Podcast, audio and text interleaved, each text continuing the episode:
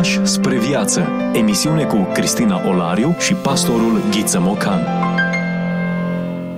Bine v-am regăsit și astăzi la o nouă întâlnire. Bun regăsit, îi spunem și invitatului nostru, pastorul Ghiță Mocan, prezent în studioul nostru. Și eu mă bucur de reîntâlnire.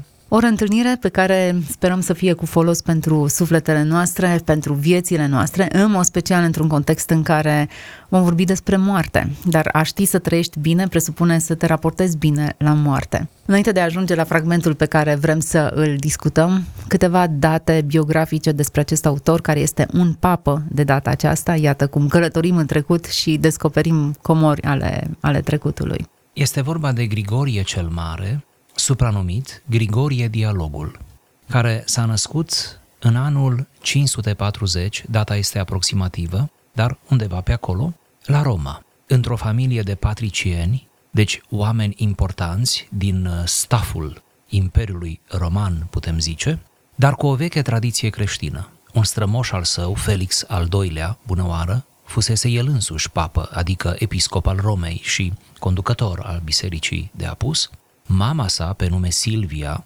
și cele două surori ale tatălui său, deci mătușile sale, fuseseră în timp, uh, după aceea evident, cinstite ca și sfinte în uh, Biserica Romano-Catolică. Am spus aceste detalii nu pentru alt motiv decât pentru a înțelege că avem de-a face cu un uh, părinte al bisericii, cu un scriitor din primele secole, cu o influență extraordinară în istoria și în devenirea creștinismului apusean, care, iată, vine deja pe această filieră creștină. Nu se convertește la creștinism, cum este cazul altora, ci deja familia este uh, de câteva generații creștin uh, practicantă și extrem de serioasă în ceea ce privește calea lui Dumnezeu și uh, slujirea creștină. A beneficiat de o pregătire intelectuală completă, care i-a permis o ascensiune rapidă în administrația romană, ceea ce nu era puțin lucru. În anul 572 atinsese deja pentru doi ani în alta funcție de prefectus urbis sau prefectul orașului. Experiența acumulată cu această ocazie îi va fi de folos mai târziu, cum vor constata istoricii, atunci când va deveni slujitor al bisericii. La moartea tatălui, a transformat casa părintească în mănăstire și vă rog să remarcați gestul acesta, pe care sigur îl asociem cu o mișcare emoțională profundă, dar și cu o aplecare a lui încă de atunci asupra retragerii a vieții tihnite în Hristos. După aceea, a fondat alte șase mănăstiri pe domeniile familiei lui din Sicilia. Această perioadă a însemnat pentru Grigorie o apropiere de Sfintele Scripturi, descrierile înaintașilor, într-un cuvânt, o asumare a unei culturi teologice prodigioase. Din anul 579 însă, după ce este uns diacon, pleacă la Constantinopol ca trimis al papei Pelagius al II-lea. Pentru trimis, termenul tehnic în catolicism este nunțiu. Așadar, când auzim nunțiu, se referă la trimisul special al papei într-o țară. În această împrejurare, contactul său cu creștinismul răsăritian va deveni tot mai puternic, tot mai uh, uh, dezvoltat și nu se va mai întrerupe vreme de șase ani cât a locuit la Constantinopol. Ca un fapt curios, nu a învățat limba greacă, probabil din considerente ideologice și politice, limba latină fiind considerată un factor de coeziune a Imperiului Roman la vremea aceea, dar se înfruptă, bineînțeles, din toată cultura bizantină și din toată atmosfera aceea atât de proaspătă și de vie a ceea ce noi numim astăzi părinții răsăriteni ai bisericii. Se întoarce la Roma, unde Grigorie își dorește să se retragă definitiv într-una dintre mănăstiri. La începutul anului 590, așadar, când, când gândul lui, când viața lui înclina întru totul spre retragere mănăstirească, Papa Pelagius moare răpus de ciumă. E o moarte subită, cu atât mai dramatică, iar Grigorie este ales în locul lui în aclamațiile clerului și ale mulțimii. A fost ales cu mult entuziasm. Acest episod din viață avea să-l apropie și mai mult de maestrul său spiritual, Sfântul Augustin, care fusese ales episcop de Hipona în aceleași condiții ca și el. Activitatea din timpul pontificatului său, spun istoricii aproape în unanimitate, depășește chiar importanța scrisului său. Ca pontif, spune un istoric, Grigorie s-a angajat cu toată energia în conducerea bisericii, care trebuia să-și asume rolul de unică societate organizată într-o lume aflată în descompunere. Nota bene, ne referim la lumea Imperiului Roman. Aș dori, înainte de a ne întoarce la volumul propus și la acele fragmente, să aduc aminte ascultătorilor noștri că noi, la această emisiune, ne-am mai întâlnit cu Grigorie cel Mare, uh, vorbind despre o altă lucrare a lui, mult mai cunoscută decât aceasta, anume Cartea Regulii, Regulei Pastorale. Este primul manual de teologie pastorală ce s-a scris în istoria creștinismului, unde el acolo vorbește despre cum trebuie să se comporte slujitorii cu diferitele tipuri de enoriași. Astăzi vorbim despre o carte mai puțin cunoscută, tradusă relativ recent în limba română, așa cum spuneați, Dialoguri despre moarte. Ce conține această carte uh, sunt realmente dialoguri despre acest subiect incomod pentru fiecare dintre noi uh, și este împănat acest dialog cu mărturii, mărturii deopotrivă negative și pozitive, adică Grigorie cel Mare furnizează aici din informațiile pe care el le primea din mănăstiri și nu numai, despre cum moare cineva care nu a trăit pentru Dumnezeu, în toate acele chinuri, agonii, în dramatismul acestor morți în singurătate și în spaimă și cum mor aceia care trăiesc cu Dumnezeu, pe care Dumnezeu îi înștiințează și care au o trecere lină, grațioasă din lumea aceasta în lumea de dincolo. Frânturi de înțelepciune Vorbim despre autori care nu au voie să fie uitați. Discuție cu pastorul Ghiță Mocan. Așadar, haideți să trecem la cartea aceasta. Dacă tot vorbim dialoguri, fără să fie o expresie pleonastică în această conjunctură, un dialog despre moarte este invitația pe care ne-o lansează acest uh, papă, acest om remarcabil al istoriei, cu o înțelepciune deosebită și cu un impact puternic în uh, istoria bisericii. Fragmentul pe care l-am ales, primul, un pic mai lung, îi pregătim pe ascultători, L-am intitulat eu Euharistie și veghere pentru că în el apar aceste două elemente. Pe de o parte, Euharistia, cina Domnului, o să vedeți înțeleasă într-un mod foarte asumat, personal și mistic. Pe de altă parte apare noțiunea de vigilență, de atenție permanentă a sufletului în timpul vieții pentru a se pregăti pentru marea trecere. De fapt, sunt trei fragmente mai scurte care sunt în aceeași notă pe care noi le punem acum împreună. Trebuie așadar să disprețuim din tot sufletul viacul acesta, fie și numai pentru că vedem că s-a scurs deja, și să aducem lui Dumnezeu ofrandă, jertfă zilnică de lacrimi și ostia din trupul și sângele Mântuitorului. Ostia este un termen latin, da, folosit în Biserica Apusiană, se referă la azima de la cină. Euharistia izbăvește sufletul în chip minunat de la veșnica pieire. Ea, Euharistia, renoiește pentru noi taina morții unui născut, care, deși înviat din morți, nu mai moare și moartea nu mai are stăpânire asupra lui, totuși, trăind veșnic și fără stricăciune în sine însuși, se jerfește din nou pentru noi, prin taina Sfintei Oblațiuni. Aici, trupul lui se primește ca hrană, carnea lui se împarte într-o mântuire a poporului, iar sângele lui nu se mai varsă în mâinile păcătoșilor, ci în gura credincioșilor. Să ne gândim, deci, cum e pentru noi acest sacrificiu care imită întotdeauna pentru iertarea noastră pătimirea unuia născut, adică a lui Hristos.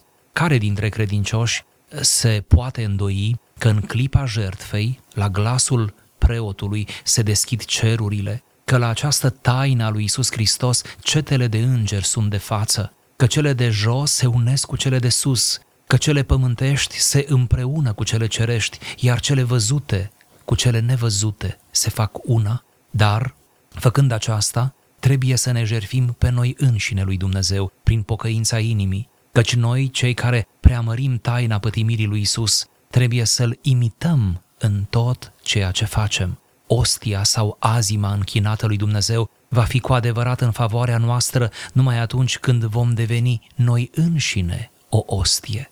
Dar trebuie să ne străduim ca și după vremea rugăciunii, atât cât putem prin mila lui Dumnezeu, să ne păstrăm sufletul grav și viguros, ca să nu-l slăbească pe urmă vreun gând trecător, să nu-l răpească pe furiș veselia deșartă a minții, încât sufletul să piardă agonisiala din pocăința sa prin nepăsarea vreunui gând ușuratic. Numai astfel a meritat Ana să primească ce ceruse, fiindcă, după lacrimi, și-a păstrat aceeași stare de vigoare a minții. Despre ea, firește, s-a scris și fața nu-i mai era tristă ca mai înainte 1 Samuel 1 cu 18. Prin urmare, ea, Ana, care n-a uitat ce a cerut, n-a fost lipsită de darul pe care l-a implorat. Cu cât secolul de față se apropie de sfârșit, cu atât viacul viitor, prin însăși vecinătatea lui, e ca și atins, vădindu-se prin semne tot mai clare. De vreme ce în viacul acesta nu ne vedem gândurile unii altora, iar în cel care va să fie ne vom privi unii pe alții în inimă, ce este secolul nostru dacă nu o noapte, iar cel viitor dacă nu o zi? Dar Așa cum la sfârșitul nopții ziua începe să se ivească și înainte de răsăritul soarelui, întunericul și lumine, lumina se amestecă la oaltă până când resturile nopții, care se risipește, se preschimbă de plin în lumina zilei care urmează, tot astfel se amestecă deja sfârșitul acestei lumi cu începutul viacului ce va să fie, iar întunericul din rămășițele sale, amestecându-se cu lucrurile spiritului, lasă să se întrevadă lumina. Multe care sunt din lumea aceea le vedem deja, dar încă nu le înțelegem perfect, căci le vedem într-un fel de crepuscul, ca înainte de răsăritul soarelui. Așadar, câtă vreme e îngăduit un răstimp pentru iertare, câtă vreme judecătorul așteaptă, câtă vreme cel care ne cântărește păcatele dorește îndreptarea noastră, să topim cu lacrimi asprimea inimii, să prefigurăm răsplata bunăvoinței față de cei apropiați. O spun cu toată încrederea. După moarte, nu vom mai avea nevoie de ostia, de azima mântuitoare, dacă noi înșine vom fi fost, înainte de toate, ostia închinată lui Dumnezeu. E bine să ne oprim din când în când, să descoperim sensuri noi, lecturi adânci și să ne lăsăm inspirați. Dialoguri despre moarte este volumul pe care l-am adus în discuție, iată, este tradus și în limba română, poate fi cumpărat, lecturat. Grigorie cel Mare este autorul acestui paragraf. Vorbim dar despre Euharistie, niște termeni care nu ne sunt foarte familiari. Iată, am descoperit acest termen din uh, partea bisericii apusene, ostie, azimă, folosit nu doar ca simbol al trupului Domnului Isus, ci invitați noi înșine să devenim ostie alături de trupul lui. Da, Euharistia aici este văzută mai mult uh, decât uh, uh, actul în sine, sacramentul în sine, este văzută ca o participare existențială la împărtășirea noastră cu Hristos, astfel încât luând din Hristos, luând ostia sau azima sau pâinea, luând de asemenea rodul viței, mustul, vinul, deci luând aceste elemente și împărtășindu-ne cu ele, să ajungem în timp maturizându-ne spiritual, ca noi înșine să ne jertfim, da, în lumina jertfei lui Hristos și viața noastră să devină ea însăși o ostie frântă, nu? Oarecum jertfită, da, pe altarul lui Dumnezeu. Prin ce? Prin pocăință, prin uh, strădanie, prin nevoință, prin discipline spirituale, prin unitatea aceasta pe care trebuie să o păstrăm unii cu alții și dinpreună cu Dumnezeu, Cumva, viața de credință, în sensul ei maximal, este văzută de Grigorie cel Mare ca fiind o jertfă, o jertfă precum jertfa lui Hristos. Sigur, iată o nuanță la care nu reflectăm așa de des.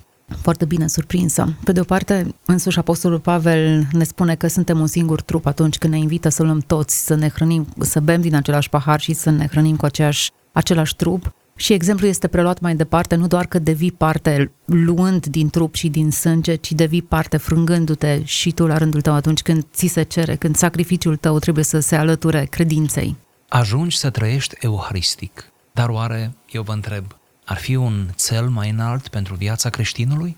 Vă asigur că nu este, decât să trăiești euharistic, sacrificându-te pe tine într-un mod conștient, liniștit, asumat, matur, pentru semen, pentru celălalt, pentru mântuirea celuilalt, pentru binele celuilalt. Pentru că abia când ajungem aici la această iubire jertfelnică, noi de fapt ne-am atins cumva nivelul cel mai înalt al viețuirii noastre cu Hristos. Și aș prelua aceeași întrebare, nu doar ar fi un mod mai înalt, ar fi o altă posibilitate, o altă opțiune să trăiești viața creștină altfel decât în același mod în care Hristos a trăit-o. E opțională jertfirea? Întrebarea e retorică. Evident. Nu, nu e opțională. Este de fapt singura cale de a ne semăna cu Hristos. Îl urmăm pe Domnul, acum gândindu-ne la viața lui descrisă în Evanghelii, îl urmăm pe Domnul doar la botez, doar la predica de pe munte, doar la învierea din morți a lui Lazar, de exemplu, ultima înviere, nu? care uh, anticipează nu? patimile sale, uh, sau îl urmăm uh, pe calvar, spre calvar, îl urmăm și atunci când se uh, jertfește pentru noi. Dar vedeți, noi spunem toate acestea, sună aproape poetic, ucenicii lui l-au părăsit înainte de patimi, cum și noi uh, adesea îl părăsim înainte de patimi nu? când vine vremea să, să, să ne jertfim, să ne sacrificăm, să ne coste, să ne doară, uh, să ne multiplicăm, cum ar veni în ceilalți, uh, atunci facem pasul înapoi. Sper că după înviere, nu, îl regăsim pe Domnul, precum ucenicii. Categoric, dacă e vorba de o îmbrățișare a morții lui, în sensul în care ne identificăm cu moartea și cu îngroparea lui în botez, exact aceeași îmbrățișare a învierii și a restaurării de pline există ca finalitate a umplării noastre creștine. Mi se pare extrem de dură exprimarea și la fel de dură li s-a părut și ucenicilor în vremea lui, carnea lui se împarte într-o mântuire a poporului spune Grigorie, iar sângele lui nu se mai varsă în mâinile păcătoșilor, ci în gura credincioșilor. Iată cum trebuie mâncat, incorporat, ca să poată să fie asumat și trăit. Cât de plastică este exprimarea, nu? Foarte. Cât de directă. Efectiv, îl luăm pe Hristos, îl ingurgităm pe Hristos. Pare aproape violent, dar poate că uneori trebuie să o spunem în forma aceasta ca nu cumva să cădem în false impresii și să ne ducem prea mult, mai ales noi evanghelicii, în zona aceea pur simbolică a actului. Acum, dacă ne gândim că ilustrația de aici e folosită mâinile păcătoșilor, în mod normal ne-am gândit că dacă mâinile păcătuiesc, mâinile ar trebui curățite, sângele ar trebui să cadă pe aceste mâini care trebuie purificate. Dar direcția e alta. Nu mâinile păcătuiesc în sine, ele aparțin păcătosului, de aceea sângele trebuie să intre în gura păcătoșilor. Da, și uh, această ingurgitare, cum spuneam, are în ea această forță simbolistică extraordinară, cum că în interior ne sunt problemele și de fapt mâinile nu fac decât ce dictează inima, nu? Și cumva schimbarea trebuie să înceapă din adâncul ființei noastre, din acel abis de libertate, cum mai este numită ființa în complexitatea ei. Aș remarca de asemenea partea cumva a doua a citatului nostru, anume cum Grigorie cel Mare mută uh, reflectorul de pe trăirea euharistică pe așteptarea viacului viitor și spune că viacul acesta, secolul acesta se duce și aici el nu face referire la un secol anume, ci la seculum, adică uh, uh, viacul efectiv, viacul vremii acestei, al acestei vieți, al acestei lumi, istoria mundană efectivă.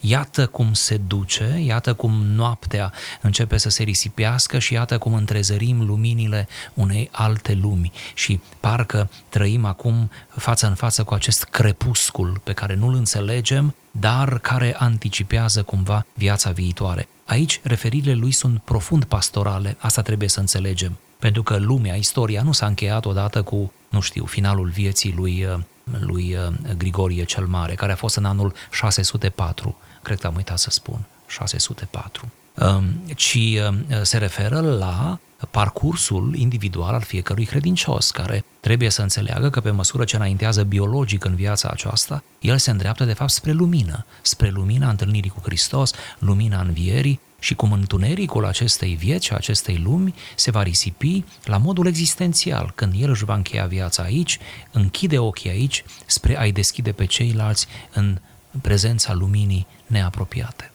Îmi place cum folosește balansul acesta dintre lumină și întuneric, dimineața și noapte și toate sunt cumva concentrate într-o expresie, din moment ce în viacul acesta nu ne vedem gândurile unii altora, în cel ce va să fie, ne vom privi unii pe alții în inimă. Hm. Ce frumoasă expresie! Absolut super. Ce m-aș bucura să o rețin ascultătorii, măcar pe aceasta.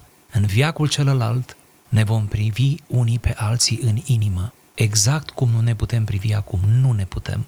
Cum purtăm o sumedenie de măști, acum jucăm o sumedenie de roluri până într-acolo încât ne întrebăm uneori cine mai suntem noi, acum avem atâtea suspiciuni, mai mult sau mai puțin legitime față de semenii noștri, tocmai pentru că nu avem acces la gândurile lor, iar atunci cunoașterea între noi va fi deplină, precum va fi cunoașterea lui Dumnezeu de plină. Și aici este un element foarte frumos, cum l-ați remarcat. Nu numai că îl vom vedea pe El, așa cum este, ci ne vom vedea unii pe alții așa cum suntem. Și dacă ar fi să legăm de pasajul anterior pe care l-am lecturat despre Euharistie, despre a ingurgita prezența lui Dumnezeu, pentru că interiorul are nevoie să fie curățit, purificat, integrat în moartea și în învierea lui Hristos, categoric în întunericul în care trăim acum, în taina sau misterul care înconjoară toată, tot creștinismul, pentru că gustăm în parte, trăim în parte, nu ne hrănim și ne săturăm cu Hristos, ci gustăm pur și simplu ca să fim săturați. E clar că acest mister va fi lămurit doar în veacul în care va să vie, lumina va fi deplină și înțelegerea deplină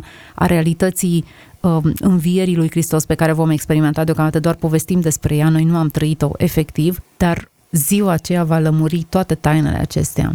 Așa este și cu gândul la ziua aceea, să mai amintim o expresie frumoasă a autorului, zice că timpul acesta al vieții e un răstimp pentru iertare. Judecătorul, adică Hristos, încă așteaptă.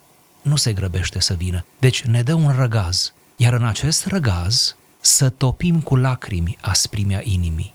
Și am remarcat expresia asta. Să prefigurăm răsplata bunăvoinței față de cei apropiați. Dar asta mi-a plăcut și mie mult, să topim cu lacrimi asprimea inimii. Deci așa se topește asprimea, cu lacrimi.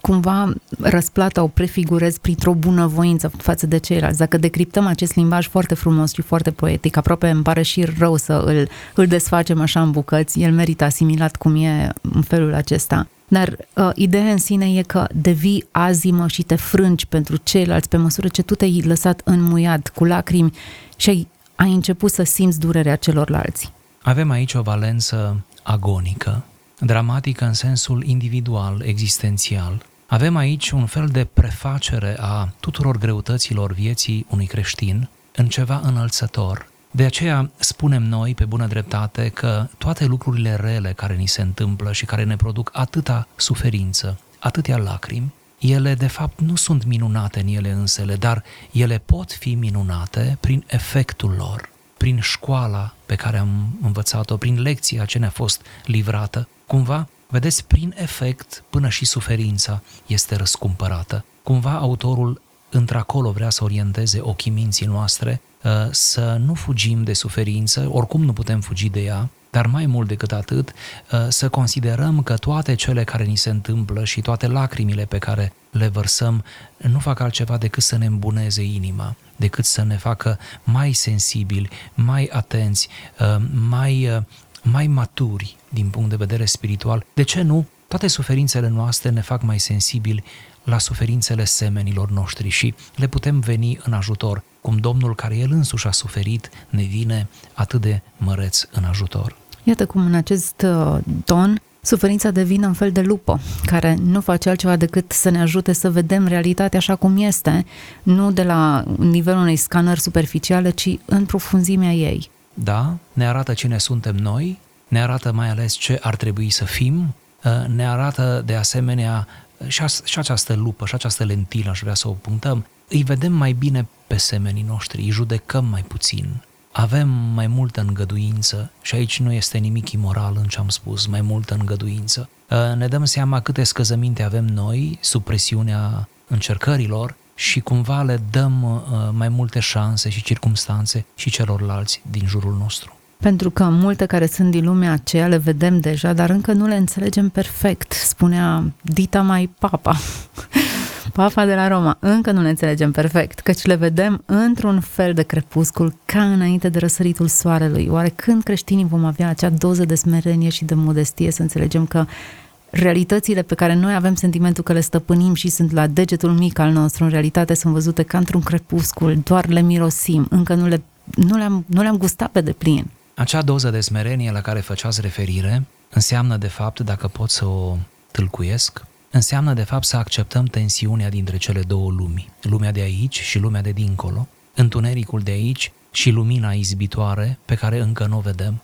Această tensiune între suferință și răsplătirile suferinței. Cumva, autorul asta face, dă glas unei tensiuni care este prezentă în intensități diferite în inima oricărui creștin și toți trăim de pe urma acestei tensiuni. Mai trebuie doar să o acceptăm și, cum spunea, să ne smerim și să recunoaștem că e binefăcătoare, e binefăcătoare pentru starea noastră de trezire, de veghere, pentru vigilența noastră în Hristos și mai ales pentru bunătatea aceea a inimii pe care toți ar trebui să o cultivăm. Așa este. Suntem la finalul acestei emisiuni.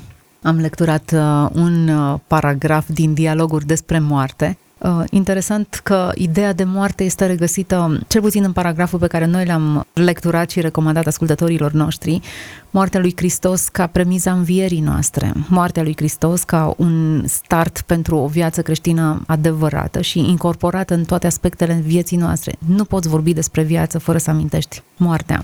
De aceea, în finalul, în finalul fragmentului citat, parafrazez acum, autorul spune, după moarte nu ne vom mai împărtăși în sensul euharistic. Nu vom sta din nou la masă cu Domnul cum stăm acum în biserică. Nu va mai fi nevoie pentru că deja noi înșine vom fi devenit Euharistie. Ne vom fi închinat viața lui Dumnezeu cu toate ale ei și prin urmare nu mai celebrăm încă o dată, ci ne aducem pur și simplu pe noi înșine înaintea lui și cu el pentru totdeauna sincer, nu mi-aș dori altceva decât să fiu ostie, adică azim închinată lui Dumnezeu. Și sper că mulți dintre cei care au urmărit această discuție ne împărtășesc sentimentul. Mulțumesc pentru prezența în emisiune, mulțumesc tuturor celor care au rămas alături de noi pe parcursul acestei emisiuni. Grigorie cel Mare a fost autorul acestui uh, paragraf pe care l-am extras dintr-o carte intitulată Dialoguri despre moarte. Vom continua și în episodul următor să vorbim despre același lucru. Cartea este mm, amplă, complexă, merită uh, o dezbatere mai amănunțită, o aplecare mai amănunțită asupra temelor pe care le abordează. Așadar, să aveți o viață frumoasă și să gândiți toate lucrurile din această viață din prisma luminii pe care o întrezărim deocamdată. Toate cele bune! Ați ascultat emisiunea Pași spre viață cu Cristina Olariu și pastorul Ghiță Mocan.